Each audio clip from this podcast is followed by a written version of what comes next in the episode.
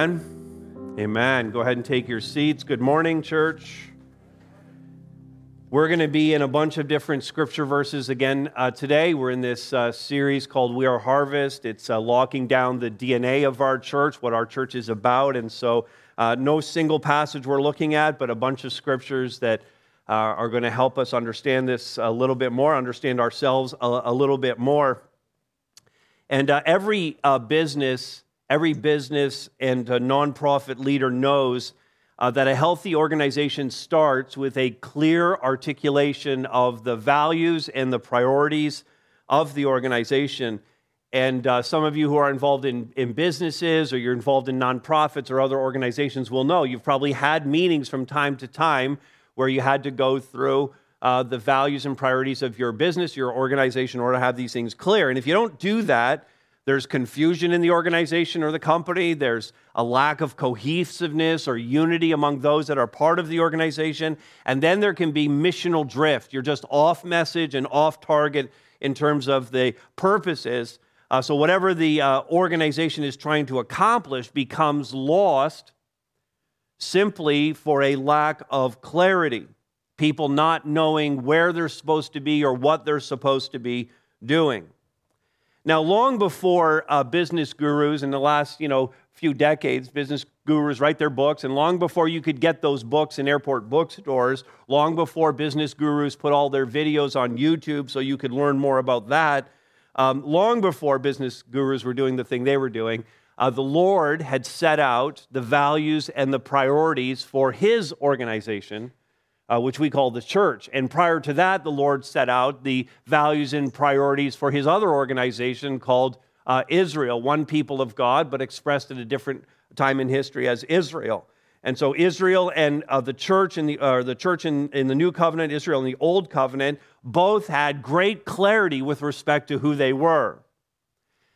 And so there's no excuse, I just want to say it, there's no excuse for a church that loses its way and becomes confused about why, exist, why it exists. I don't mean to be harsh on any other church, but this is a reminder for us constantly that there's no excuse because the Word of God lays it out for us. And any church that has lost its way, forgotten what it's supposed to be and what it's supposed to be doing, has simply stopped reading the Bible. Maybe under the guise of, you know what, I think we need to be more contemporary or we need to be more creative to reach this generation. But listen, we just need to get back to the Word of God, which explains to us how to be the church. And so we have so far in this series, this is message five. And so we have already identified our one foundation is Jesus Christ. Uh, we have walked through the great commandment to love God. We've looked at the second commandment, which is to love people. And uh, last week we laid out what it means to be a disciple with the four uh, W's because we understand that our mission uh, from the scriptures is to make more and better disciples of Jesus. So, in this fifth message, we're going to focus on our biblical values and priorities, or what we call our four pillars. And simply put, for our church, if it doesn't fit somewhere into the four pillars, we don't do it. It has to fit in to the four pillars. And what that does is it keeps us in our lane. And there are lots of churches that forget what the scriptures say about what it means to be the church, and they start doing things that churches were never commanded to do in the scripture. So we have a lane outlined by the word of God. We want to stay in our lane. And so here, here's what we're going to go after. It's in your notes, it's on the screen. We value and prioritize four pillars. Good? Ready for that? Cesar's ready? That's it? Just you? You're the only one ready? Cesar responding for the whole church. Let's just put it that way. He's responding for all of you that you all are now ready to understand what we value and prioritize these four pillars. First one is this unapologetic preaching. The long form explanation of this, which by the way has been with us for the 20 plus years that we've been a church, the long form is proclaiming the authority of God's word without apology. We ground this in a scripture. Each of the four pillars is grounded in a single scripture verse. Uh, we ground this first one in Paul's instruction to Timothy. Paul was the apostle. He was traveling around the Mediterranean world. He was preaching the gospel. He was establishing churches. He was appointing elders. He was training pastors. And that's what we see in 1st and 2nd Timothy. He's writing uh, letters to a young pastor who's leading a church. And in the second letter, he writes this He's telling him how to be a pastor, and he says, Preach the word. he says, Be ready in season and out of season. Be ready when it's to preach when it's easy to preach. Be ready to preach when it's hard to preach. Be ready when it's convenient. Be ready when it's inconvenient. Be ready when people want to hear it. Be ready when people don't want to hear it. A lot of times when people say they want to hear the word, of God, they really don't want to hear the word of God. Sometimes it's very difficult to preach the word of God. And, and, and then he also says to Timothy, because he would be going through this as well preach whether you feel like it, preacher, or you don't feel like it. Like sometimes I feel like preaching, I feel energized, I feel like preaching, and sometimes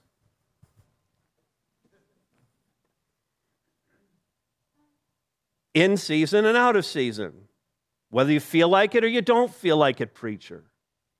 Then he goes on to say, Preach the word, be ready in season, out of season, reprove, refute false teaching. There's a lot of false teaching out there, and when we bring the word of God, we're refuting all the wrong things. That's reprove, rebuke, challenge wrong behavior. There's no doubt that as we gather here today that there may be some people who are engaging in activities that are not according to the righteousness, holiness of God, as the scripture would tell us those things. They're not living a, a, a, a ethically pure life according to the scriptures. The word of God is being preached to correct that, to rebuke, to challenge wrong behavior, to call us to repentance reprove, rebuke, and then exhort, encourage. This is an encouragement word. Encourage those who are believing right things. Encourage by your preaching those who are living according, according to the standards of holiness. And so it's all three of these things it's refuting false teaching, it's rebuking wrong behavior, and it's exhorting those who are living for God as best they can by the power of the Spirit. And then we're to do all of that Paul tells Timothy, with complete patience. Why patience? Because again, there are a lot of people who are not always excited about hearing the word of God and obeying it. And so you may have to preach a thing 17 times before someone gets it. So, with patience, we're going, to, we're going to teach with complete patience and also teach with complete teaching. In other words, we're, we're going to use various teaching methods we're going to bring the full onslaught of all the ways that we teach to bear so that people will hear the word of God. Now, having laid that kind of out, that's the pillar, that's the scripture verse we base it on. A very important question then comes into play because a lot of churches have been rethinking this idea of preaching over the last decades. The question is this Is preaching as a method relevant for today's progressive person? Is preaching relevant today? And the answer is no. You surprised by my answer? I was hoping for a little shock. It's not relevant. But the re- reality is, preaching's never been relevant. And by relevancy, what I really mean is does it make sense in the culture today that you would set aside time on Sunday morning every single week to come here and listen to one person tell you how to live your life? It's not relevant to the culture outside, it doesn't make sense to them. But preaching's never been relevant. We're not into adapting to the times, and that's what I mean by relevancy. No one ever said that preaching was relevant. It's a hard thing, it's a strange thing. It's an absolutely odd thing that you would get up on a Sunday morning when you could have slept in and then made yourself a nice big breakfast and relaxed all day, that you would get out of your house in minus 19 Celsius weather and drive here to hear someone proclaim the word of God to you. It makes even less sense when the weather's nice. And yet you do it. You come here to hear the preaching of God's word. And in, in, in, in, talking about relevancy, not only the act itself, but what we're actually saying, there are those who would call themselves Christian. There would be churches that would say, you know what, it's the hard edge of preaching that people don't like. So we need to round off those edges. It's, it's that it's so hard to swallow. So we need to just sugarcoat it a little bit so that people will actually take it in. But this is exactly what we mean when we say in the pillar, proclaiming the authority of God's word without apology. We're not making excuses for God. We're not apologizing for anything that He said or the way He's chosen to communicate it. We're not making excuses or apologizing because modern sensibilities are offended by the Word of God. Because modern sensibilities or sensibilities have been offended by the Word of God in every era of history, starting with the garden. The first time the Word of God was offensive to someone. And in fact, the Apostle Paul calls it out. So, that key verse that we have that we've attached to the pillar, that's in 2 Timothy uh, 4 2. But the next two verses, listen to, to, to what Paul says next. He says, I want you to preach the word. Why? Because the time is coming. He says, For the time is coming when people will not endure sound teaching, but having itching ears, they will accumulate for themselves teachers to suit their own passions and will turn away from listening to the truth and wander off into myth, myths. Man, I don't know if you already have the word today written in the margin of your Bible beside these verses, but that's today, isn't it? Doesn't that describe what we're experiencing? That's spot on for today. It's all the reinterpretation of the Bible. It's, it's even churches and Christians saying, hey, I know that that's what that meant then, but I don't believe that it means that today. But the Word of God is unchanging. And if it meant it then, it means it today. We're not reinterpreting the Bible. We're not soft on sin. We're not soft on repentance. We're not preaching only the easy parts that don't offend those who are more modern or progressive. We're preaching the whole counsel of God. We preach because that's what God has prescribed. We're, we preach because here, under the inspiration of the Holy Spirit, the apostle told Timothy to preach the word. We're not preaching because it's in vogue. We're not preaching because it's popular. We're not preaching because it makes sense. We're not preaching because it's relevant. We're not preaching because it's the best means of communication. We're preaching because God told us to. Curiously, this was also Jesus' mission. I think often when we think about Jesus' mission, the first thing we go to is, well, Jesus came to die on the cross. I think almost all of us would answer the question that way. Why did Jesus come? He came to die on the cross for us, He came to be raised to new life. You'd be right, of course, in one respect, but would you like to hear what Jesus said about his mission? Because this is what he said at the outset of his mission. This is in Luke chapter 4. He said, I must preach the good news of the kingdom of God. Jesus came to preach his own words. He came to preach the good news of the kingdom of God, which, by the way, the good news of the kingdom of God starts with the bad news of the kingdom of men. It starts with human depravity. Then he goes on to say this For I was, he says, I was sent for this purpose. What's the purpose for Jesus coming? He says it was to preach the gospel.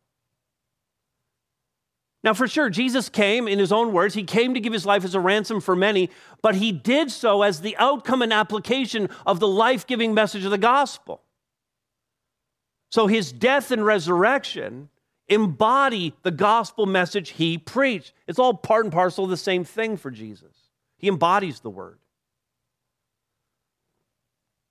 But he came to preach. Paul told us to preach. Paul would later write to help us even understand why this is not relevant.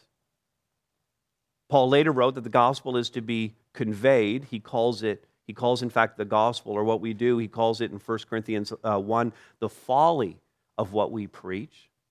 or the foolishness of preaching. The gospel is to be conveyed in this way through preaching so that, 1 Corinthians 2 5, faith might not rest in the wisdom of men, but in the power of God. So, preaching then, what we're, what we're all experiencing in this very moment is a weekly, miraculous opportunity for the power of the Holy Spirit to be shown in our midst. Because it doesn't make sense that you would be here to listen to the word. In fact, Anytime the Bible is preached faithfully, we lean hard on this verse. It will produce results. God said to the prophet Isaiah, So shall my word be that goes out from my mouth. It shall not return to me empty, but it shall accomplish that which I purpose and shall succeed in the thing for which, for which I sent it. So, our job, God is accomplishing something through the very unusual practice of preaching. God is accomplishing something. Uh, so, our job is to simply preach, obey the command to be exposed to preaching, to prioritize and value preaching. That's our job. But God's job now is to actually do the work of transforming and saving people. We do our job, God brings the results. It shall succeed in the thing for which I sent it, God said, and we believe that. And so we want to be a church that gets the Bible open and hears from God. And, and so, uh, several application points under this for us. First of all, would be this that we practice verse by verse expository preaching. Those two descriptions are not the same thing. Uh, verse by verse and expository, two different things, but they go together. Verse by verse means that uh, in 80% of our preaching over the last 20 plus years, we're going to get a book of the Bible open at chapter 1, verse 1, and we're going to work through every single verse. We're going to read every verse, we're going to work through it 80% of the preaching that we have done here over the last 20 years, that's what it's been like. So we've preached through whole books of the Bible over all of that time. Once in a while, we're here right now in this 20% of the time, we're doing like little topical series like the one we're doing right now, where we're not going verse by verse through a book, but the stock and trade of what we do is verse by verse uh, through the Bible. Uh, expository, a little bit different than that, means that we get the message from the scriptures. That's expository preaching, whether it's verse by verse or not. Expository preaching is you go to the word to get the message. We're going to hear from God, not, hmm, I have a feeling I should preach on this. Let me think it through, and I wonder if there's a scripture that will support my thought. That's not expository preaching. We want to get the message from the text of Scripture.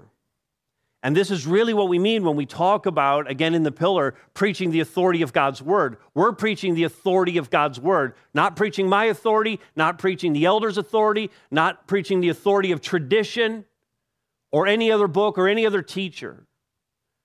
We preach the authority of God's word. It isn't our word, it's His. It's not our authority, it's His. And so that's the first uh, kind of application point on that. It, uh, we preach verse by verse, expository preaching. Secondly, um, a substantive amount of time is given to preaching uh, in our weekly worship service. And um, don't go back and look at the last three weeks because they were all too long.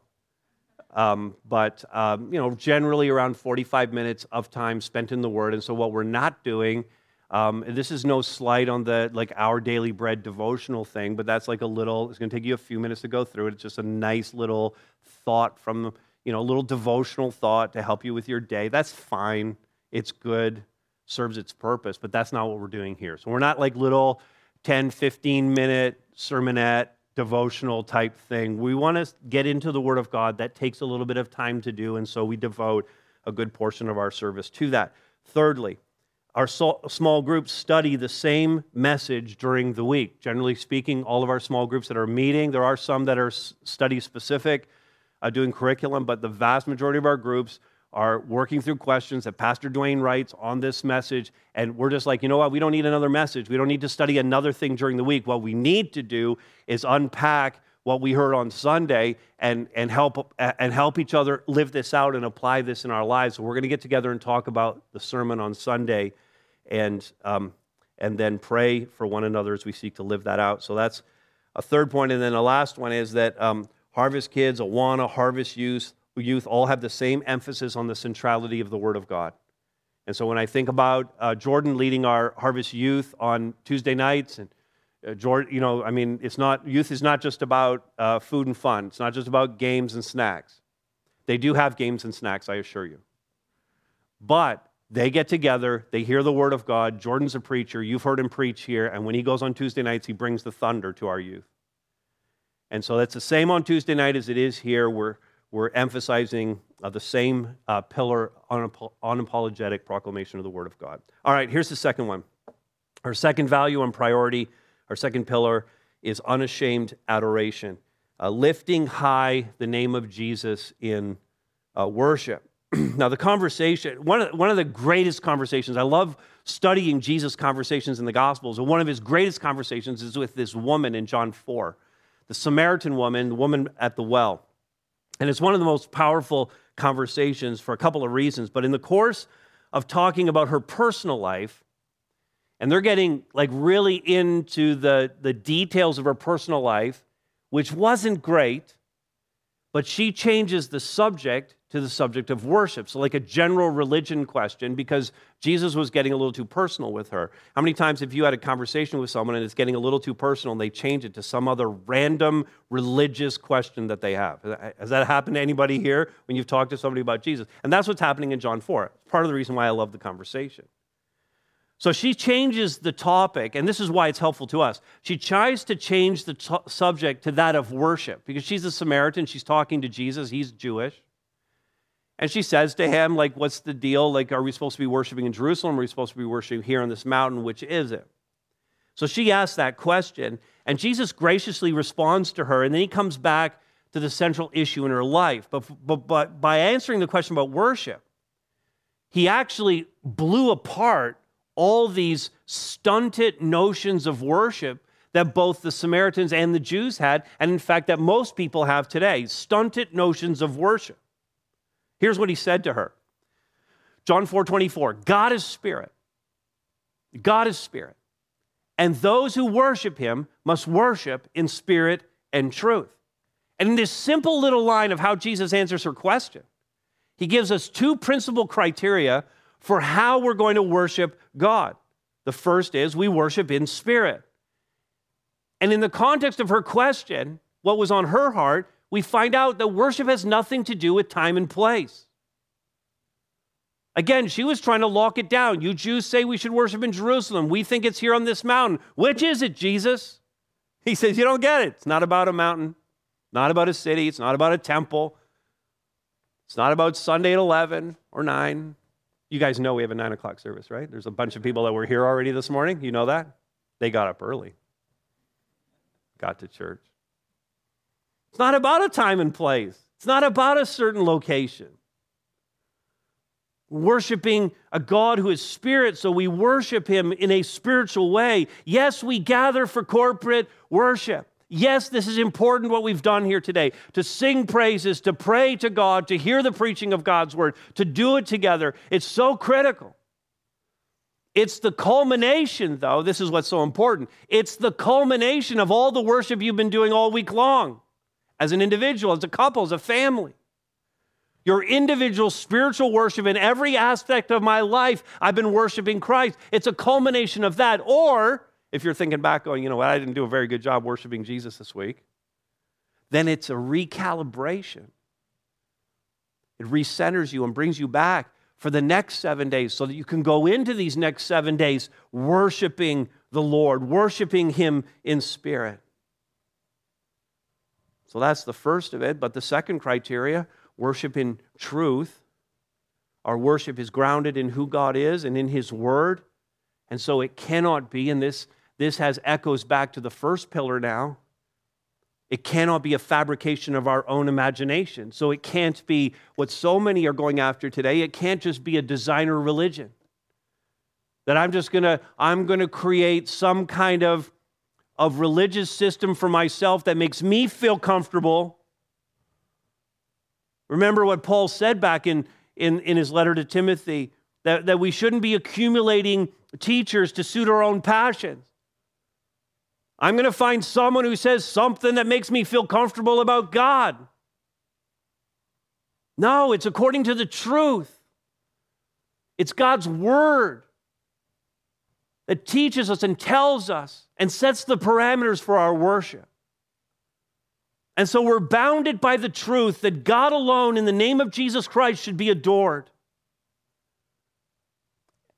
We're bounded by that, but we're unbounded with respect to time and place.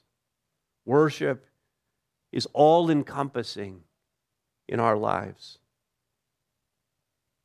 Now, it isn't surprising that the values and priorities of the church, if, you're, if you heard last week's message and now you're hearing this one, that there seems to be overlap between our definition of what it takes to be a disciple and what it means to be a church, what the church values. And of course, there's overlap in those things. And with all of that said, we rightly gather for worship corporately, even as we worship Him throughout the week. We understand that the first church in Jerusalem was launched. We have the record of that in Acts chapter 2 and that all came upon every soul. Worship overcame the church. They adored Christ because they saw the Holy Spirit working in powerful and evident ways in their everyday lives, not just when they gathered for worship. And I would say further that our emphasis on worshiping together is in, anticipation. It's not only the culmination of a week of worship or the launching for a week ahead of worship, but we gather together for worship in anticipation of the eternal worship service. And when you think about these four values and priorities of the church, three of them come to, come to an end on the day that Jesus returns. There's going to be no more preaching because there's going to be no one left to preach to. There's going to be no more prayer because we're going to see Jesus face to face. There's going to be no more witnessing because everybody's either saved or unsaved at that point and the die is cast. Three of the, of the four pillars are gone. But this one pillar, worship, is the sole business of eternity, if I can put it that way. So that's why this is so important to us. The picture of, of eternity, the Apostle John was given this vision in Revelation chapter 4. How many people are excited for the Revelation series coming up in six weeks? How many people are excited for that? I'm excited about Revelation 1 to 5 and 20 to 22. Super excited for those chapters. Um, Revelation 4 9 to 11.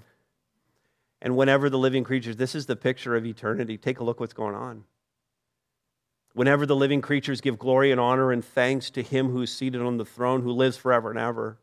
The 24 elders fall down before him who is seated on the throne and worship him who lives forever and ever. They cast their crowns before the throne, saying, Worthy are you, our Lord and God, to receive glory and honor and power, for you created all things, and by your will they existed and were created. And so that's why we do it now. That's why the worship team prepares. That's why they choose these songs that are going to allow us to speak directly to our God in worship. That's why they come up here not as musicians, but as worshipers to lead us to the throne with them. We're, we're rehearsing, we're getting ready for, we're singing and worshiping in anticipation of this heavenly scene. That's why we do it now. That's why we value this. And so for us, again, several application points here. This is why for us, we have to keep our worship fresh. Keep it fresh. We love the hymns that were written hundreds of years ago, and once in a while, one of those will come into our worship. We love the songs that were written 20, 30, 40 years ago. There was a little tag at the end of the second song that if you've been around the church for a long time, turn your eyes upon Jesus. That's about a 40 year old chorus. It was great to bring it back and sing it again. Those songs were written into their culture and their time. Some of those songs can make the leap into our day, but most don't. So we, we change up our songs pretty regularly so that we're singing what is on the hearts of songwriters today who are experiencing what we're experiencing, who know what the world is like in, in the 21st century, who have our heart, who know our struggles, who are singing it in the, in the language of music of our time. And so we want to keep it fresh. That's why we rotate songs so often. It's why we're always learning new songs. Secondly, we keep it holistic. That is to say, uh, we already say that this is unashamed adoration. We're not ashamed of worshiping God. And because we're not ashamed of worshiping Him, we want to bring every single part of who we are to the worship of our God. We want to engage the mind. We want to think about our worship. We want the lyrics to be intelligent. We want them to be smart. And we'll say in a moment, we want them to be accurate. Our worship should be thinking. It should be an act of the will. We should want to do it, and it should be challenging our will. We should be in the midst of worship going, I want to live more fully for Jesus. It should be an act of the heart. There should be an engagement of the emotions. Some, uh, many of us were raised in contexts where it wasn't right to show emotion in worship. And that's a complete denial of, uh, of how God, the Creator, made us in His image. He made us to be emotive beings. If you're not a super emotive person, I'm not trying to force you into any kind of mode, mold, but if you are an emotive person, it's okay to express sorrow, to express happiness, joy. It's okay to express your emotions in worship. And then we worship God with all of our strength. We express ourselves physically with our bodies by clapping, by raising our hands, by with our voices in singing and with appropriate dance moves, like just like appropriate ones. If you're able. Otherwise, well, that's fine. Here's the thing though. No matter how we choose to worship him, we never want the attention to go on us. We never want to be the center of anyone else's attention in worship. All the attention is supposed to go on Christ. So, whatever I would do in worship, I don't want to be a distraction to anyone else. And you'll notice in that, since we're going to worship God with uh, all of our heart, soul, mind, and strength, you'll notice the tie in to the great commandment to love the Lord our God with all of our heart, soul, mind, and strength. And of course, that makes perfect sense because this is adoration in worship, really the thing that's happening here is you're telling Jesus every week how much you love him. Every time you're worshiping him, you're literally just saying, Jesus, I love you with all of my heart, soul, mind, and strength. I love you without any shame whatsoever. Here's a third, keeping it theologically accurate. We're not going to sing lyrics that contain error. At times, we've changed lyrics, we've changed words to make them more accurate, um, less confusing. Uh, we have changed lyrics recently. So if you're listening to the Spotify version of a certain worship song or watching on YouTube and you hear the original artist doing it, and then you say, well, we changed the words. Yes, we did. Uh, to make it more theologically accurate. Sometimes artists, we love artists. We love artists. Sometimes artists take license, say things in ways we wouldn't say them we want to just line that up a little bit more. We still love them. And the thing is that some of these artists, some of these songwriters, they're not exactly in our lane theologically, but if the song is in our lane theologically, we'll still use their song and believe that God gave that to them to give to the church. And so not everybody who writes songs is exactly where we would be theologically, and that's okay. And then, fourth, uh, we're going to keep it simple. Our liturgy, if we can call it that, our liturgy is very simple. We don't encumber it with a lot of extras. Uh, really, our liturgy is sing, pray, preach. And that's about it. Sing, pray, and preach. All right, here's the third pillar uh, unceasing prayer. Uh, that phrase you can see would come from uh, 1 Thessalonians 5.17 where Paul simply says, pray without ceasing. Um, here's the long form of it believing firmly in the power of prayer. And of course, not just believing in it, but uh, practicing it. And that's the underlying assumption behind that. If we believe in the power of prayer, we're actually going to practice it. And I was thinking, um, and the verse that we attach to this um, pillar is in um, Ephesians chapter 6, the letter that Paul wrote to the Ephesians, in that great passage about the armor of God. And, we, you know, most of us would understand uh, what's going on there that a soldier of Jesus Christ, a believer, is, has the armor of God given to uh, each one of us. We put on the armor of God. Then, once you have the armor of God on, Paul writes this praying at all times. You now have the sword in your hand, you, you, you're outfitted with all the armor, praying at all times in the Spirit with all prayer and supplication, every kind of prayer that you can pray. To that end, he says, keep alert. That's what a good soldier would do. Keep alert with all perseverance, making supplication. That's another kind of prayer, supplication for all the saints. So we put on the armor of God, we have the sword of the Spirit in our hands, but the battle itself, the fight itself is prayer. This is the spiritual warfare that we engage in as believers. And please understand that what's going on right now, the things that we can see, is not the real battle. The real battle is happening in the unseen realm.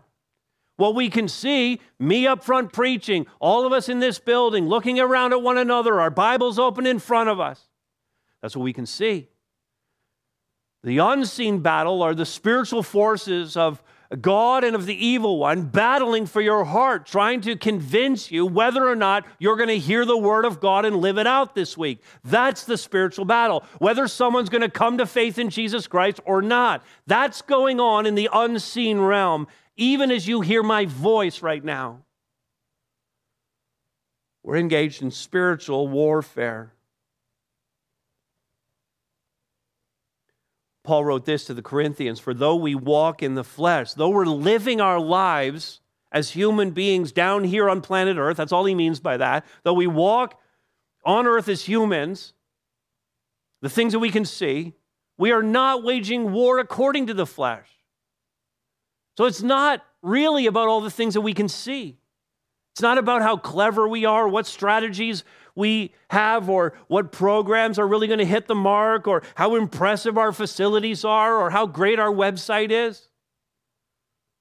At the end of the day, it's not about any of these outwardly visible things that we can see. He goes on to say, same passage, he says, For the weapons of our warfare are not of the flesh. They're not human things. They're not things that we can see but they have divine power to destroy strongholds, those strongholds that are spiritual in our lives, that are keeping us from greater obedience to Christ or keeping us from becoming followers of Christ. And so the real work of this ministry is unseen. It's quiet. It's behind the scenes. It's unpretentious. And it's all but unrecognized. Let me tell you where the real battle is taking place. Every Sunday morning before any of you get here, one woman walks through this entire building. She goes into every single room and she prays for every person that's going to be in every one of those rooms. She was here before 8 o'clock this morning, praying through the building, praying for you.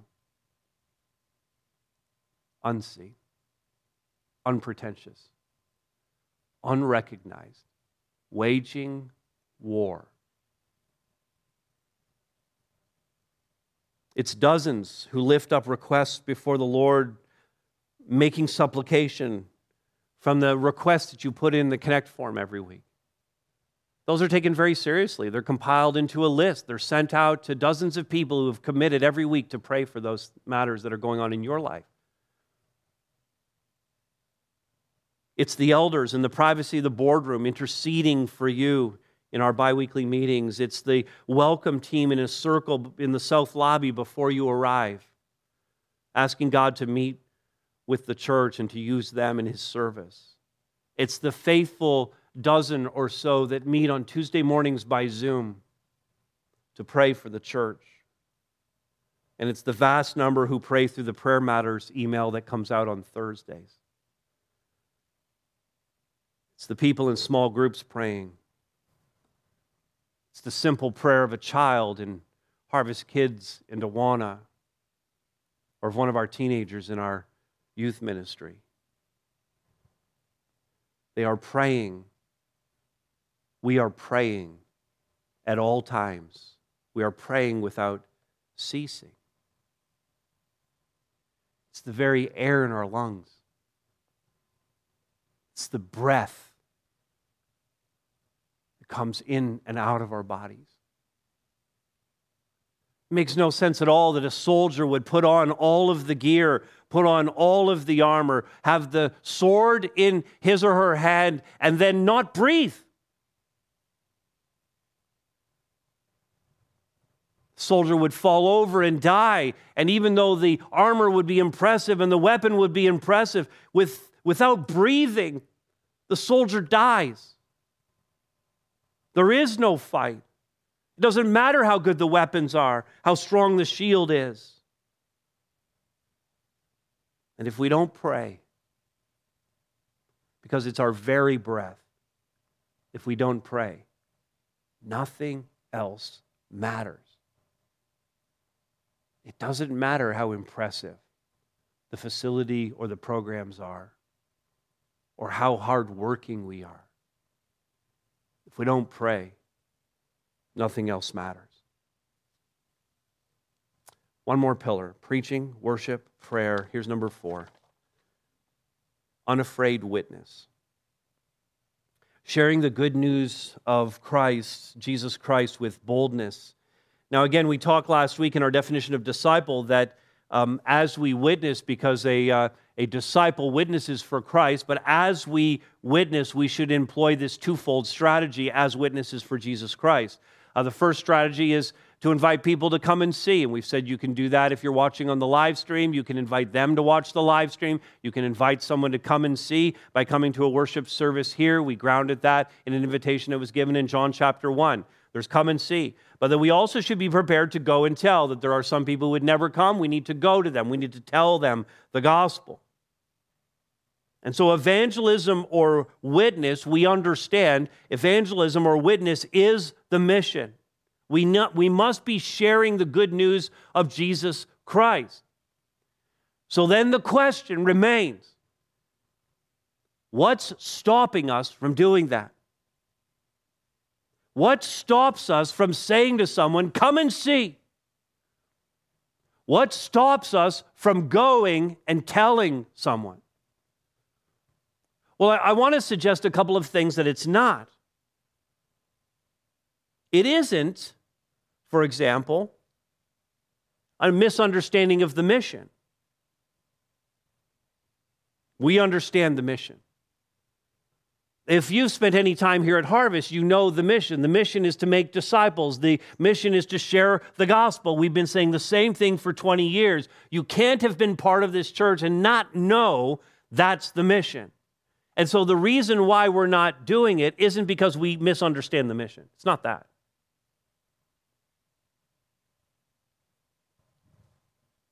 It isn't even this. It isn't that we don't understand the gospel and therefore can't explain it to someone. But I hear a lot of people kind of saying that. Well, I just don't know what I would say. I don't know how to explain the gospel. And I don't want to be rude about this. I mean, if you're a newer believer, you get a pass. But if you've known Jesus for any number of years and you not, you've not taken the time to actually learn how to explain the gospel, that's just laziness. It's just because you have you've done all kinds of training in your workplace, you've read all kinds of manuals, you went to school. The gospel's so simple, children can explain it.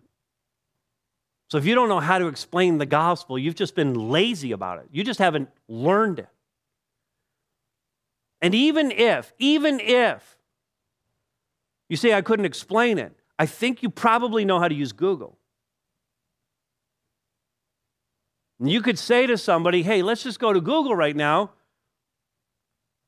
How to accept. I'm guessing Google's going to fill in Jesus. And you would find all kinds of resources there that would explain the gospel and how to come to faith in Christ. And then all you'd have to do is point at the screen. In fact, the, the, the little microsite, hbf.in, uh, hbc.info that we use that has the sermon notes and has the connect form and all the things that you use to, to get here, or if you've oh, you're watching on the live stream, there's a spot there that talks about the five gospel words. It's on our website, it's on our microsite, it's available to you. You could just go through the five gospel words. But you see, like, I really believe it's, it's not that we don't know what the mission is, and it's not that we don't know how to explain the gospel or where to find the resources. Those aren't the reason that we don't do this.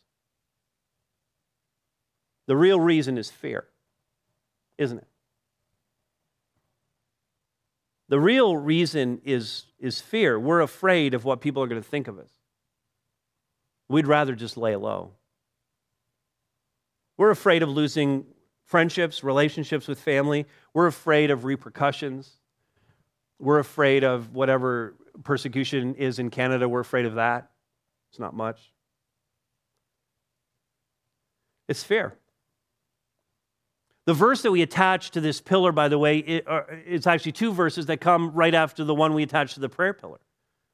Right after the verse on prayer, again, armor of God, verse on prayer, and then, and then we hear this. This is the, the prayer that Paul wants them to pray for him. And this is the edge of the battlefront. Paul says, Pray for all the saints. And then he says, verses 19 and 20, and also for me. So pray for everyone, but pray for me. But look at the prayer request that words may be given to me in opening my mouth boldly to proclaim the mystery of the gospel. I want to be able to witness to people. I want opportunities, and I, I want to be able to do that, but I want to do it boldly. He says, For which I'm an ambassador in chains. I'm in jail for actually doing that very thing. So I want you to pray for me that I would have boldness to keep doing it, that I may declare it boldly as I ought to speak. Twice he uses the word boldly. So here's what Paul's saying Paul's saying, Pray that I won't be afraid. Pray that I won't shrink back. Pray that I won't think about the consequences of sharing the gospel. Pray that I will be bold to proclaim the mystery of the gospel. Pray that I'll tell everyone about Jesus that he came to this earth and took on human flesh, that he gave his life on the cross as a sacrifice for sin, that he was raised on the third day to new life, and that if you come by faith alone, confessing your sin, he will forgive you and save you. Would you pray that I would do that? Now, listen. If Paul needed that prayer for boldness, how much more do you and I need that prayer? how much more does the re- reality really just hit us that we're just afraid to share it with people?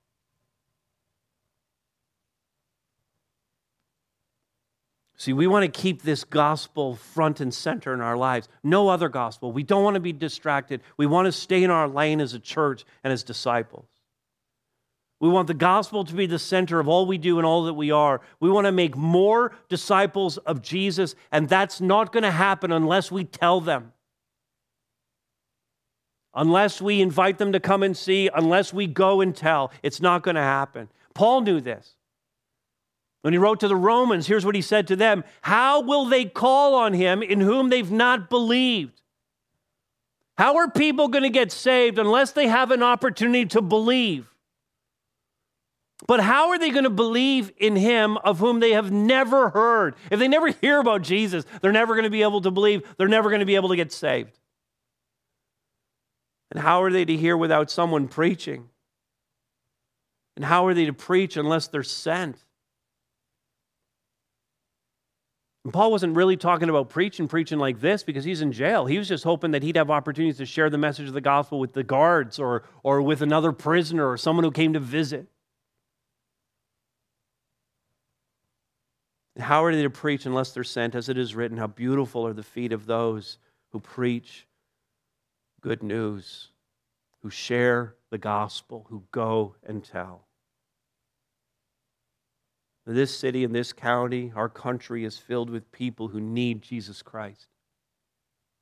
That's why this pillar is among our top values and priorities.